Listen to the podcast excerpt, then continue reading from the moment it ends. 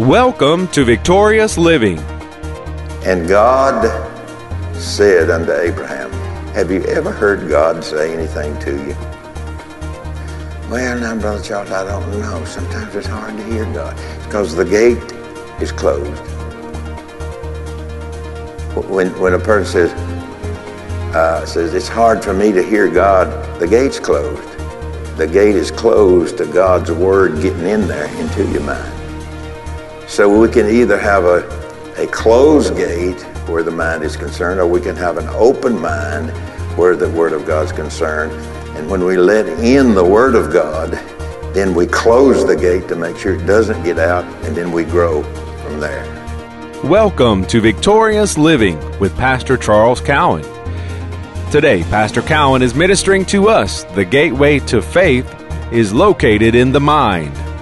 We invite you to stay tuned to today's program. If you can't, we invite you to visit our website at victoriousliving.org. There you'll find other audio and video resources to help you in your Christian walk. And now here's Pastor Cowan as he shares the gateway to faith is located in the mind.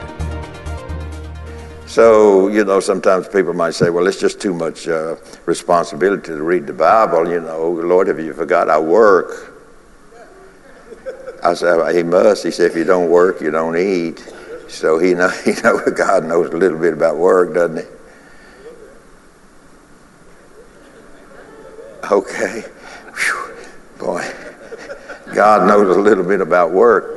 He wouldn't have, if he didn't want me to work, he wouldn't tell me to work. So what, what it boils down to, not just working in the natural at a job or your business, but how you work at your faith. Work out, you know, the Bible says, work out your own salvation. He didn't say achieve your own salvation through your works. He didn't say that. But he said, after you have gotten or you are saved by grace through faith, and that not of yourselves, it's a gift of God. He says, then, now you work it out. Amen. He kind of puts it in our lap. Yes. Now you work it out. If you don't work it out, it don't work out. If I don't work it out, it doesn't work out. If I don't work it out, it doesn't bring the benefit that God has for me to walk in faith. If I don't do it. And you know, it's not any point in getting mad at God. Don't work anyway. you know, if you've ever been mad at God, what did you get? Nothing. You, you know, when I when I was at home, I got I got mad at Mama. I know, I know what was coming. I knew what was coming. Anyway, off of that. Now, let's go back into the book of Genesis just for a moment. And keep in mind that you will always have one or the other of the two minds. You'll either have a mind of doubt, unbelief, uh, all that's connected with that, or you will have a spiritual mind that you have uh, reached into God's Word and opened the gate of your mind to it and then it brought faith in there with it. Because what? Faith comes by hearing. And hearing comes how? By or through the Word of God. So the Bible then is the most important book you'll ever, will ever, any of us will ever have in this life. It's better than the books that somebody writes. Well, they uh, men actually wrote the Bible. and so people will come up to me and say, Boy, have you read this book by so and so? I said, Yes, I have. His name's Jesus. So the book that God wants us to read is not what somebody else's opinion of the Word is, but what is His thoughts where the Word of God's concerned. So I have shied away. I'm, i know Brother Hagin used to teach us along those lines, you know that if you go to reading a lot of books that people write, you could get confused. Because everybody has an opinion. Everybody has a, a, a, uh, an opinion as to what, it, what this means and what this doesn't mean. But God is the one who has the right opinion. Amen. And so let's, let's look back into the Old Testament just for a moment. In Genesis chapter 17, verses 15 through 18. And God said unto Abraham, Have you ever heard God say anything to you? Well, now, Brother Charles, I don't know. Sometimes it's hard to hear God. It's because the gate is closed. when, when a person says, uh, says, it's hard for me to hear God, the gate's closed. The gate is closed to God's word getting in there into your mind. So we can either have a, a closed gate where the mind is concerned, or we can have an open mind where the word of God is concerned. And when we let in the word of God, then we close the gate to make sure it doesn't get out, and then we grow from there. We go, grow from there. And God said unto Abraham, As for Sarah thy wife, thou shalt not call her name Sarah, Sarai or Sarah, but her name will be Sarah. Shall her name be, and I will bless her and give thee a son also of her. Yes, I will bless her, and she shall be a mother of nations. The kings of people shall be of her. Then Abraham fell on his face and just went to laughing. Why did Abraham do that? Because he was thinking from the carnal. His mind was zeroed in on the carnal. How, how's this going to happen? We've been through all this through the years in, in the teaching. How is this going to happen? How is my wife going to have a baby? How in the world am I going to be able to father a baby? How in the world is this going to happen? How is the world that's going to happen? Abraham's carnal mind that was spoke, uh, speaking to him. Now, God had already told him, I'm going to give you a son, and his carnal response was, I already got one. So he tried to impose on God the child he had with uh, his handmaiden. I've already got a son, don't need another son. But God says, I'm going to give you one.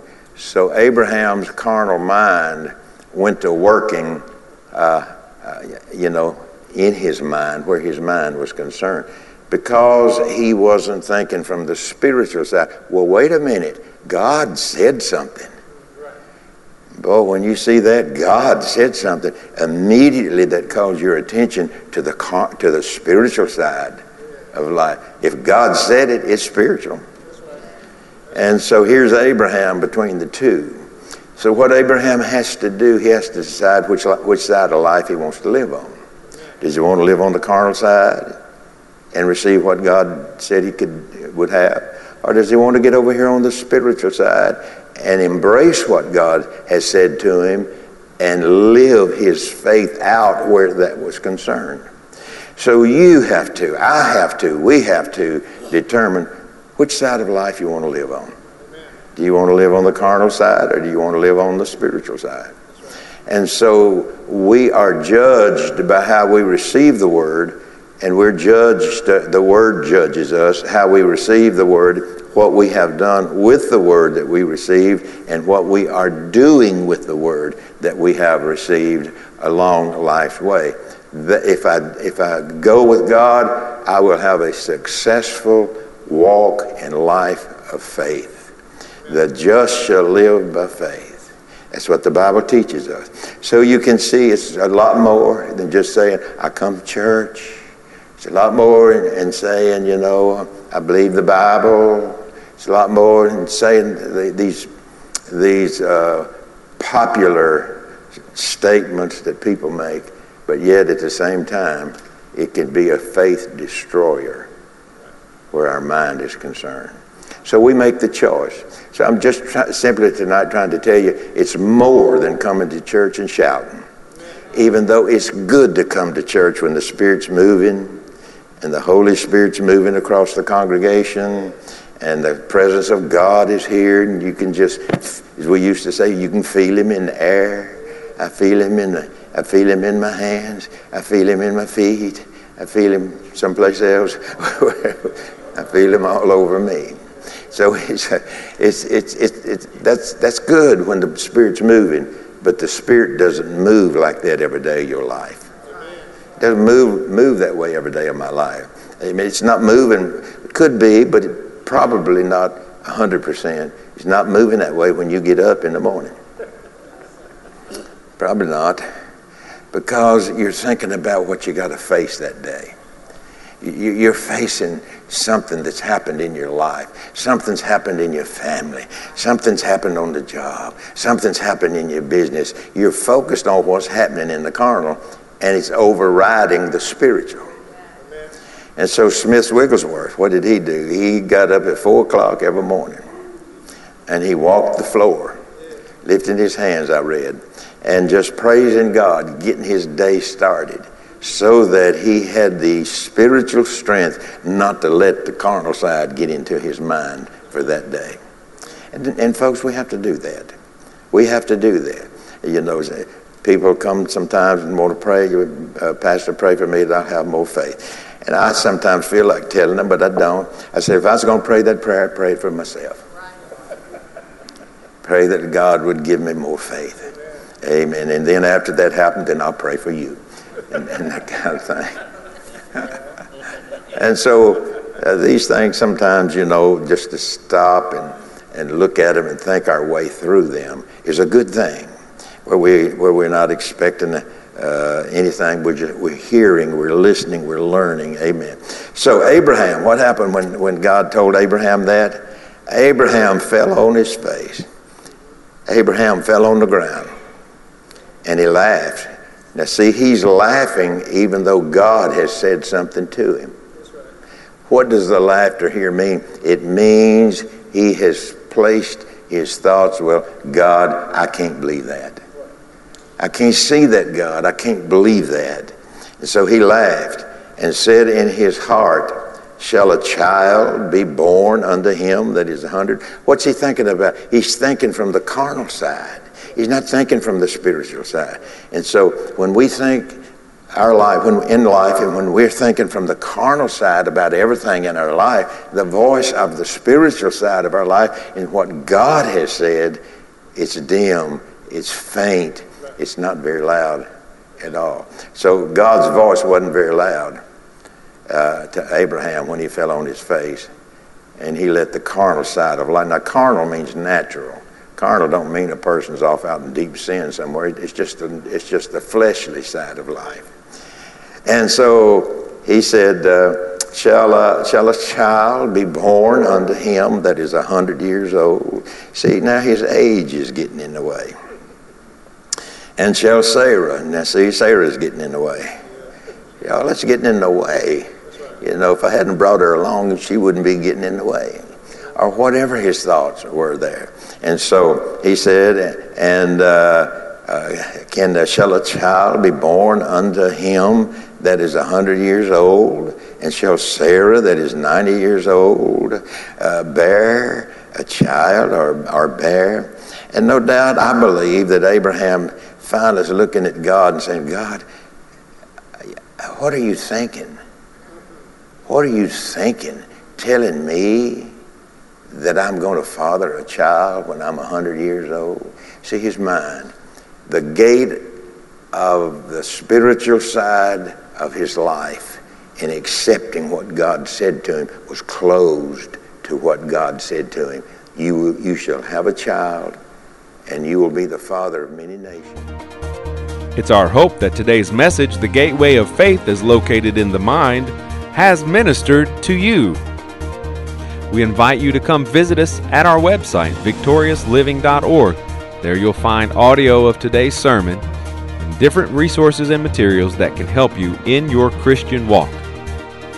If you would like to request a free CD copy of today's message, you can do that by calling 1 800 842 7896. Again, that number 1 800 842 7896.